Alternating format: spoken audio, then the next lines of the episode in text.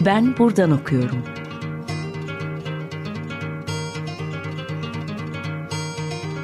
Edebiyat ve başka şeyler.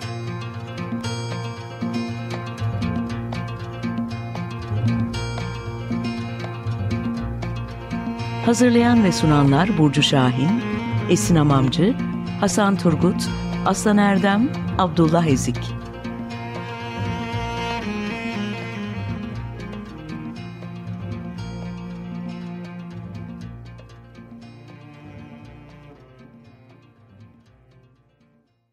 Merhaba, 95.0 Açık Radyo'da Ben Buradan Okuyorum programındasınız. Ben Burcu Şahin. Bugün Nihan Abir ile Türkçe romanda Sofra, Yeme İçme üzerine konuşacağız. Hoş geldin Nihan. Hoş bulduk Burcu.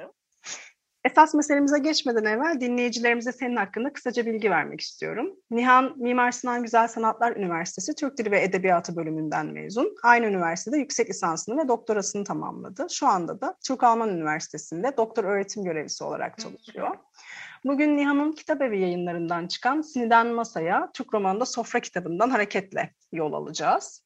E, yeme içmenin ve sofranın gündelik hayatta bireysel ya da toplumsal olarak birçok anlama denk düştüğünü biliyoruz. İçinde bulunduğumuz pandemi sürecinin başlangıcını da hatırlarsak eğer, diğer ihtimalleri tabii e, unutalım şimdilik, virüsün bir çorba aracılığıyla bulaştığı dahi söylenmişti. Daha da eskiye gidecek olursak cennetten kovulma hikayesini ve bir elmanın nelere mal olduğunu hatırlayabiliriz. Yine günümüz koşullarında dijital platformları, sosyal medyayı düşününce senin de e, kitabında e, gördüğüm tabir ve hoşuma giden tabiri kullanmak istiyorum. Herkesin lezzet avcısına dönüştüğü günlerdeyiz aslında. E, yine pandemiyle birlikte düşünürsek evde herkesin birer aşçı gibi çalıştığı zamanları da hatırlayabiliriz.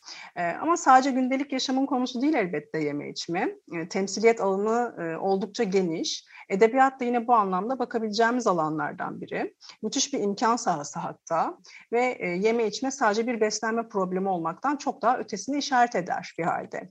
Ve sen de çalışmanda bunu kültürel gösterge alanından yorumluyorsun. Malzemeni de Tanzimat'tan 2010'lara kadar taşıdığın romanlar üzerinden işletiyorsun. Yeme içme üzerine yapılmış çalışmalara bakıldığında daha çok e, sosyolojinin alanında kalındığını, bununla bağlantılı olabilecek şekilde de halk edebiyatının konusu olduğunu görüyoruz. Tanzimattan başlattığımız yeni edebiyat alanında ise senin kitabının tarihi seyri de ortaya çıkaran ilk çalışma olduğunu söyleyebiliriz.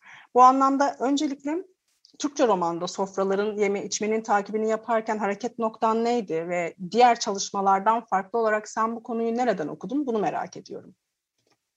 Ee, evet, öncelikle e, söylediğin doğru. Pandemi döneminde hepimiz birer aşçıya dönüştük. İşte evde ekmekler, poğaçalar vesaireler e, ve yemek her zaman aslında insanlığın e, var olduğu andan itibaren her zaman gündemde. İşte yedi e, ölümcül günahtan bir tanesi ya da işte cennetten kovulmamıza yol açan e, artık elma, buğday neyse e, çeşitli varyasyonları var. E, bu konuda benim aklıma aslında bir sofrada geldi bu çalışma konusu. E, ve bu konu aklıma geldiğinde ben kesin çalışılmıştır diye düşündüm bu konuyu e, literatür taraması yaptığımda da yeme içme üzerine yapılan çalışmaların senin de belirttiğin gibi daha çok sosyoloji, tarih, gastronomi gibi alanlarda yoğunlaştığını fark ettim. E, edebiyat sahasında da çalışmalar vardı ama onlar daha çok divan edebiyatı ve halk edebiyatında yoğunlaşıyordu.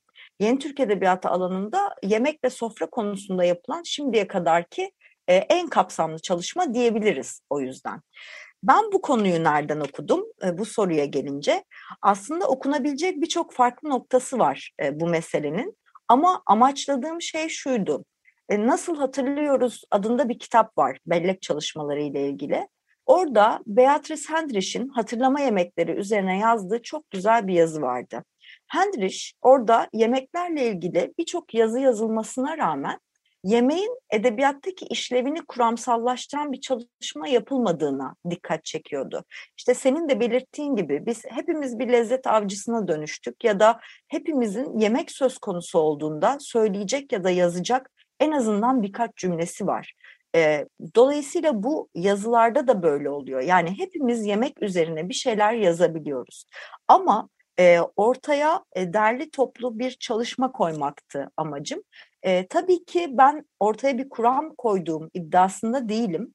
Ama bu çalışmayla en azından sofranın romanlardaki işleviyle ilgili kapsamlı bir tasnif ortaya koyduğumu düşünüyorum. Evet, edebiyat tercihleri olarak tasniflerle konuşmak aslında istisnaları da vurgulamak adına işi kolaylaştırıyor bir bakıma. Kitapta romanları bireysel, toplumsal ve kültürel göstergeler olarak üç ana başlık altında birçok açıdan inceliyorsun. Türkçe romanda sofradaki değişimi kısaca nasıl özetlersin? Siniden masaya geçişte neler yaşanıyor ve hangi sahnelerle karşılaşıyoruz? Evet, birçok farklı sahneyle karşılaşıyoruz aslında. Bu tasnif meselesi de aslında sofra ve yemeğin birçok farklı açıdan ele alınabilmesinden kaynaklanıyor. Çünkü bireysel bir noktaya da işaret edebiliyor, kültürel bir noktaya da, toplumsal bir noktaya da. Hepimiz istisnasız yaşamak için yemek yemek zorundayız çünkü. Roman türü de bizde uzun yıllar toplumu yönlendirmeye yarıyor. E, Türk romanı deyince işin içine modernleşme giriyor. Değişen toplumla beraber değişen sofra kültürü e, giriyor. Bu da aslında çalışmanın adına götürüyor bizi. Siniden masaya. Dolayısıyla benim vurgulamak istediğim baştan beri bir değişimdi de aynı zamanda. Bu geçişte yaşanan bir medeniyet değişimi var. İşte menüsünden sofra düzenine yeni bir yemek anlayışıyla karşılaşıyoruz. Aynı zamanda yemek yeme anlayışıyla karşılaşıyoruz. Romanlarda da bu yeni formun tanıtımı, işte bazı komik durumların mizahi yolla eleştirisine dönüşüyor ya da e, bu yeni formun topluma benimsetilmesi noktasında önemli sahnelerle okuyucuya ulaşıyor. İşte Ahmet Mithat Efendi mesela yazı makinesi olarak bilinen Tanzimat döneminde ve bir dönem e, okuyucusuna okumayı gerçekten sevdiren e, kişi olarak biliniyor. Ahmet Mithat Efendi'nin romanlarında mesela batılı sofra düzeninin tamamen lehinde olduğunu görüyoruz. Sadece bir romanında e, Alaturka sofra düzenine e, sıcak bakıyor. Alaturka lezzetlere karşı değil, e, Alaturka lezzetleri çok seviyor ama sofra düzeni konusunda tamamen batılı. Dolayısıyla e, bu düzenin benimsetilmesinde Ahmet Mithat Efendi'nin etkili olduğunu düşünebiliriz. Yine görgü e, sınanması ya da kadınların, kızların e, görgülü davranmaları konusunda işte e, sofra kurmaları, işte yemek yerken e, sofra örtüsüne e, yemek damlatmamaları vesaire gibi noktaların romanlarda vurgulandığını söyleyebiliriz. Evet çok ilginç e, sahneler oluyor gerçekten e, Türkçe edebiyatta baktığımız zaman ve hatta bunun bu modernleşme eşiğinde bir imtihana dönüştüğünü de söyleyebiliriz belki.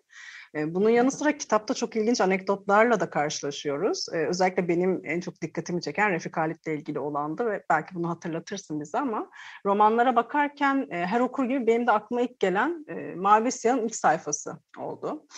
Sen de bunu ayrıca başlık açıyorsun zaten ve sembolik bir anlam taşıdığını söylüyorsun. Mavi Siyah birazdan gene döneriz ama sormak istediğim esas şey şu, Bahti'nin kronotop kavramıyla birlikte değerlendirebiliyor muyuz? Türkçe romanda sofranın yabancı dünyaları bir araya getiren ya da tamamen koparan diyebiliriz belki. Ya da diyalog sağlayan ya da entrikanın örülmesini hızlandıran, fikirlerin sağlamlaştırıldığı bir eşik olarak görebilir miyiz? Yani sofranın Türkçe romanda bir kırılma anına denk gelip gelmediğini merak ediyorum aslında.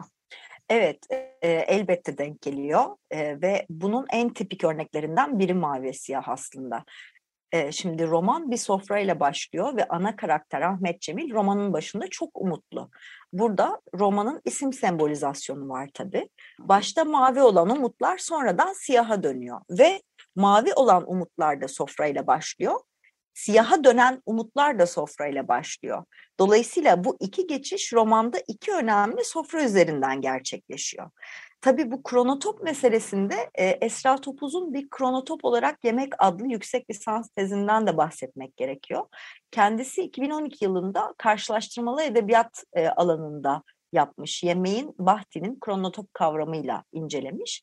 E, benim ona yaptığım ek şuydu aslında. E, Bahtin ve kronotop bağlamında tabii. E, yemek bir kronotop olarak değerlendirilebilir. E, ama bizim yemekten daha da önemli, dikkat çeken bir noktamız var romanlarda. En azından Türk romanı için bu böyle. O da sofra. Çünkü Bahti'nin kronotop meselesini açıkladığı makalesinde e, misafir odaları ve salonlar uzamında e, birçok kişinin kaderinin değiştiğini yazıyor orada. E, bizde misafir odası denen şey çok uzak değil. Bundan 10-15 yıl öncesine kadar misafir geldiğinde açılan ve yemek yenen yer. Dolayısıyla romanlarda kronotop olarak değerlendirilebilecek nokta yemek kadar hatta ondan daha çok sofra gibi görünüyor bana. En azından Türk romanı için bunun böyle olduğunu söyleyebiliriz.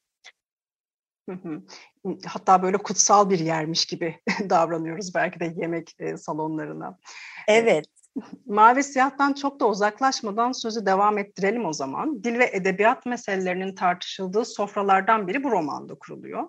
Ve masadaki dağınıklıkla karşılaşıyoruz biz ilk olarak. Bu dağınıklığın temsil ettiği nedir? Ve işte sofranın dağınıklığı ile okura anlatılmak istenen arasında nasıl bir bağlantı var?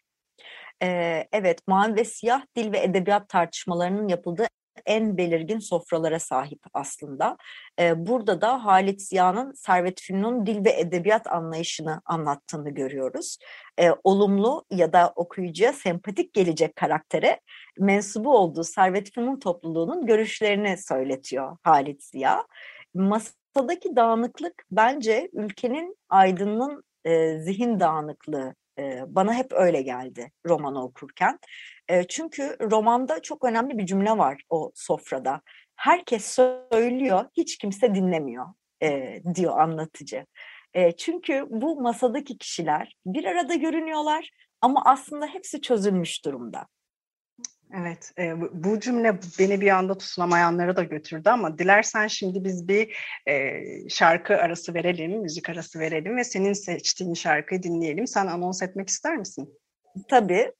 E, şu anda Melihat Gülses'ten Kadehinde Zehir Olsa dinleyeceğiz ve sonrasında tekrar burada olacağız. Dinleyelim. Merhaba tekrar, ben Burcu. Açık Radyo'da Ben Buradan Okuyorum programındasınız. Konuğum Nihan Abir ile Türkçe romanda sofra üzerine konuşmaya devam ediyoruz. İlk bölümde sofranın, yeme içmenin edebiyat tarihindeki seyrine bakmıştık. Şimdi Levi Strauss'a atıfla söyleyelim, çiğ olanın pişirilmesine yani yemeğin kültürel göstergeye dönüşmesine bakalım istiyorum. Bu anlamda da yeme içmenin, sofranın bellekle olan ilişkisinden bahsetmek istiyorum aslında. Ne yiyip ne içildiği hem bireysel hafıza hem kolektif hafıza için önemli bilgiler taşıyor geçiyor aslında. Tıpkı bellek ve koku arasındaki ilişkide olduğu gibi burada da sofrayı yemeği bir fotoğraf olarak hatırlayarak ya da tatla birlikte düşünürsek geçmişin çağrılmasıyla bağlantılı bir şekilde ele alabiliriz. Bellek araçları olarak sayabileceğimiz koku, tat, görüntüler, sesler aslında hatırlayarak anlam oluşturmaya yarıyor. Duysal ve duygusal bellek kavramlarını da kullanarak yemeğin edebiyattaki belleksel işlevi hakkında konuşmak istiyorum. Sofrayla geçmişi bugünle çağıran ya da geçmişine dönen roman kahramanları kimlerdi? Ee, yani bu aslında bir anlamda iç hesaplaşması olan dertleşen roman kahramanlarına da götürüyor bizi. Belleğinin izini sürebileceğimiz ve bu esnada sofrada e, olanlar kimlerdi acaba? Ee, evet, hatırlama yemekleri ya da yemeğin hafıza ile ilişkisi benim en sevdiğim başlıklardan biri. Çok da zevkle yazdım o başlıkları. Çünkü anılar, hatırlama ve sinestezi meselesi gündelik hayatta da zihnimi çok meşgul ediyor benim. E, kitapta bu başlığa Refik Halit Karay ve Selimilerden örnekler verdim. E, Refik Halit'in üç ciltlik Nilgün diye bir romanı var ve anlatıcının sofradaki hatırlamaları orada hem bireysel hem kolektif hafızaya vurgu yapıyor. E, yine Selimilerinin Mavi Kanatlarına Yalnız Benim Olsaydın romanında verdiği bir yemek tarifi vardır mesela. Bu anılarıyla birebir aynı. Ee, yine benzer şekilde Melun adlı romanında da peynir çeşitlerini hatırlar anlatıcı. Ve bu hatırlamada işte hem geçmişe özlem vardır hem öfke vardır. Ee, dolayısıyla birçok farklı duyguyu aynı anda yaşar. Ee, yine Mario Levy'nin benim üstüne ayrıca bir yazı kaleme aldım. Size Pandispanya yaptım adlı kitabında da sahneler geliyor aklıma hatırlama ve e, anımsama dediğimizde hafızayla alakalı e, romanlar dediğimizde aklıma ilk gelenler bunlar oldu şu an. Hı hı. Aslında şarkıdan önce bir tutunamayanlara atıfta bulunmuştuk. Ee, yine hı. oraya sözü getirmek istiyorum. Dertleşmekten bahsetmişken e, içki eğlence sofraları alt başlığında tutunamayanlardan bahsediyorsun ve ben bu sahneye kayıtsız kalamıyorum. E, Turgut'un meze e, çağırması, bütün mezeleri e, mezelerin sofraya yığıldığı sahne, e, hatta neredeyse mezenin altında yok olması e, gördüğümüz o sahne, üzüntülerimizi nasıl unutabiliriz ki başka türlü demesi ve sonra da işte kimse kimseyi dinlemiyor diyerek Selim'i hatırlaması. Bu sahne oldukça çarpıcı bir sahne aslında. Romanla ilgili bize belki birçok şey söylüyor olabilir. Sen bu sahneyi de Yıldız Ecevit'in yorumuyla derinleştiriyorsun. Belki bunu hatırlatabilirsin bize ve sonra sen nasıl okudun bu sahneyi belki açıklayabilirsin bize şimdi. Evet, ee, şöyle Yıldız Ecevit'in muazzam bir açıklaması vardı o sahneyle ilgili. Ben ilk okuduğumda çok etkilenmiştim. E, tutunamayanların e, o sahnesinde işte o uzayıp giden bir meze e, şeyi vardır. Mezeleri sayar e, durmadan. Turgut işte bir sürü şey gelir e, masaya ve istedikçe ister. E, Oğuz Atay'ın bunu yapmasındaki kurgusal nedenin e, romanın maddesel zevkleri odağa alması ve o bölümü başlatması olduğunu söyler Yıldız Ecevit. Çünkü e, o meyhaneden çıktıktan sonra işte e, pavyona giderler. E, sonrasında yine bedensel hazların çok üst düzeyde yaşandığı bir zaman dilimi başlar. E, ben e, bununla beraber aynı zamanda Turgut'un e, Selim'in intiharının yarattığı ruhsal bunalımı her şeyin aşırısını isteyerek ve yaparak kapatmaya çalışması olarak yorumlamıştım. Çünkü e, ruhun aynı zamanda bedensel hazlarla tatmin olmadığı bir bölüm gibi görünüyor bu bana. Çünkü e, bir kayıp var, e, içte bir boşluk var, cevap aranan sorular, zihinde bir uğultu. Çok ikonik bir sahne bu. E, her şey ne kadar karmaşıksa Turgut'un aklı, içi ne kadar bulanıksa içki sofrası o kadar zengin. Aslında zengin de değil, yığılı. Dolayısıyla duygusal yemenin ya da boşluğun en üst noktası benim gözümde o sahne. Kesinlikle şimdi belki radyodan sonra tekrar hepimiz dönüp açıp okuyacağız o sahneyi. Ee, programın sonuna doğru da yaklaşıyoruz aslında yavaş yavaş. E, ama birkaç sorun daha var. Onları hemen e, ileteyim. Bellek çalışmalarının bireysel olanla e, toplumsal olanın kesiştiği yere baktığını biliyoruz. E, burada da belleğin izini sürerken toplumsal gösterge olarak da sofraya e, bakıyorsun ve e, burada aslında yine senin konu başlıklarından biri olan toplumsal eleştirilerin yapıldığı sofralar ya da işte sosyal statüyü işaret eden ya da aile bağlarının sorgulandığı sofralarla karşılaşıyor muyuz? Bunlar hangi romanlardı? E, tabii karşılaşıyoruz. Toplumsal eleştirinin yapıldığı mesela Yaban romanı vardır, Zaniyeler vardır, e, işte karartma geceleri vardır aklıma ilk gelenler. İşte sosyal statüyü yansıtan Yaprak Dökümü romanını almıştım. E, bu işte bu romanların içinden mesela toplumsal eleştirinin yapıldığı Zaniyeler romanı e, Birinci Dünya Savaşı dönemindeki o dejenerasyonu anlatır. E, işte karartma gecelerinde İkinci Dünya Savaşı sırasındaki yokluk, kıtlık e, anlatılır ve düşündüğünüz zaman mesela e, nedir bu toplumsal eleştiri? Karartma gecelerindeki şu sahne geliyor aklıma. E, köfte yemek e, karı koca arasında bir şifreli konuşmadır mesela karartma gecelerinde. E, kaçak olan romanın ana karakteri e, eşini aradığında ona köfte yiyeceğini söyler ama aslında e, bu kişinin köfte yemek için bir parası yoktur. E, dolayısıyla buradan ters giden bir şeyler olduğu anlaşılır. Ya da e, o kadar yokluk vardır ki İkinci Dünya Savaşı yıllarında nohut kahvesi diye bir kahve çeşidi ortaya çıkar. E, ve insanlar işte o kahve ihtiyaçlarını nohutu öğüterek, nohut kahvesi içerek giderirler. E, dolayısıyla aslında bize toplumsal eleştirinin yanı sıra toplumsal e, ekonomik durum hakkında da bir bilgi verir romanlardaki bu sofralar ve sahneler, yemekler. E, sosyal statüyü nasıl işaret eder? Yine e, yaprak dökümünden bir e, şey geliyor aklıma, bir sahne geliyor mesela. E, bu sahnede işte ailede her şey çok olumsuz giderken evde sürekli partiler verilmeye devam edilir e, ve işte o kanepelerin yapılması, o partilerdeki şeylerin hazırlanması e, çok böyle e, ironik bir şekilde anlatılır. E, evde işte yiyecek hiçbir şey yoktur doğru düzgün ama e, bir şekilde oraya çıkartılacak mezelerin hazırlanması gerekir. Dolayısıyla aslında birçok farklı noktaya işaret eden bir e, özelliği var sofranın.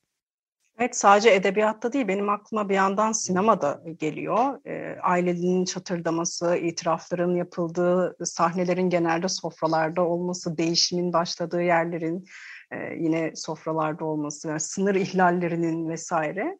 E, aile bağlarının sorgulandığı sofralar içinde de sen e, Sessiz Evi ve Masumiyet Müzesi'ni alıyorsun. E, çok vaktimiz kalmadı belki ama çok kısa bunlardan da bahsedebilir misin? Tabii ki. Ee, şöyle e, öncelikle şunu söyleyebiliriz. E, Orhan Pamuk'un edebiyatında sofra rastgele kullanılan bir şey değil kesinlikle. Yazar sofrayı her romanında son derece bilinçli ve işlevsel kullanmış. E, senin sözünü ettiğin e, kitabı aldığım Sessiz Ev ve Masumiyet Müzesi'nde aile içi ilişkiler e, sofrada masaya yatırılıyor e, ve karakterlerin birbiriyle ilişkileri, Hatta mesela Cevdet Bey ve oğullarında aile tarihinin ve değişimin en önemli sahneleri sofrada sergileniyor. İşte ailenin e, bağlarının e, sıkılığı kadar aslında gevşekliği birbirinden e, nefret eden aile karakterleri ya da aile içi çatışmalar, dediğin gibi itiraflar e, sofralarda gerçekleşiyor. Sofra bu anlamda çok iyi bir bir araya getirici ama çok güzel ayrıştırıcı bir özelliğe de sahip. Son bir soru iliştirmek istiyorum. Ee, çok az bir vaktimiz kaldı ama toplumsal cinsiyet rolleri bağlamında baktığında sofra ve yeme içme alanında bu rollerin altının çizildiği ya da vurgulandığı romanlar var mıydı? Evet, bu da çok ayrı ve şahane bir konu. Benim aklıma ilk gelen mesela şu an Mutfak Çıkmazı, Tahsin Yücel'in Mutfak Çıkmazı romanı.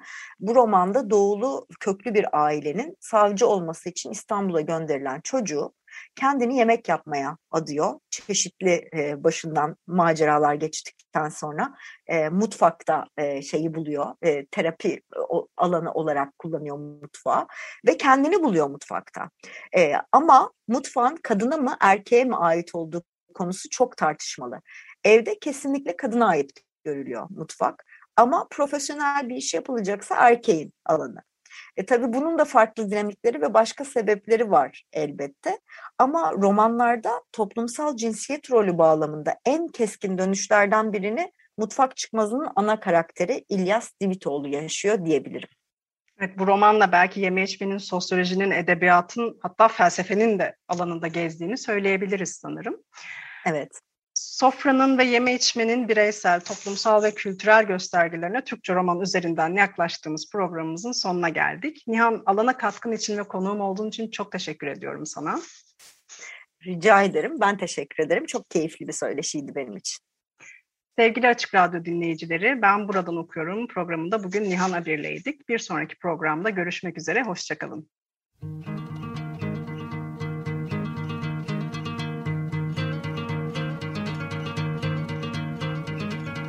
Ben buradan okuyorum.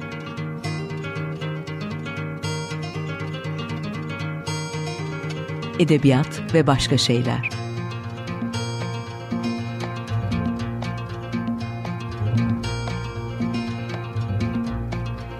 Hazırlayan ve sunanlar Burcu Şahin, Esin Amamcı, Hasan Turgut, Aslan Erdem, Abdullah Ezik.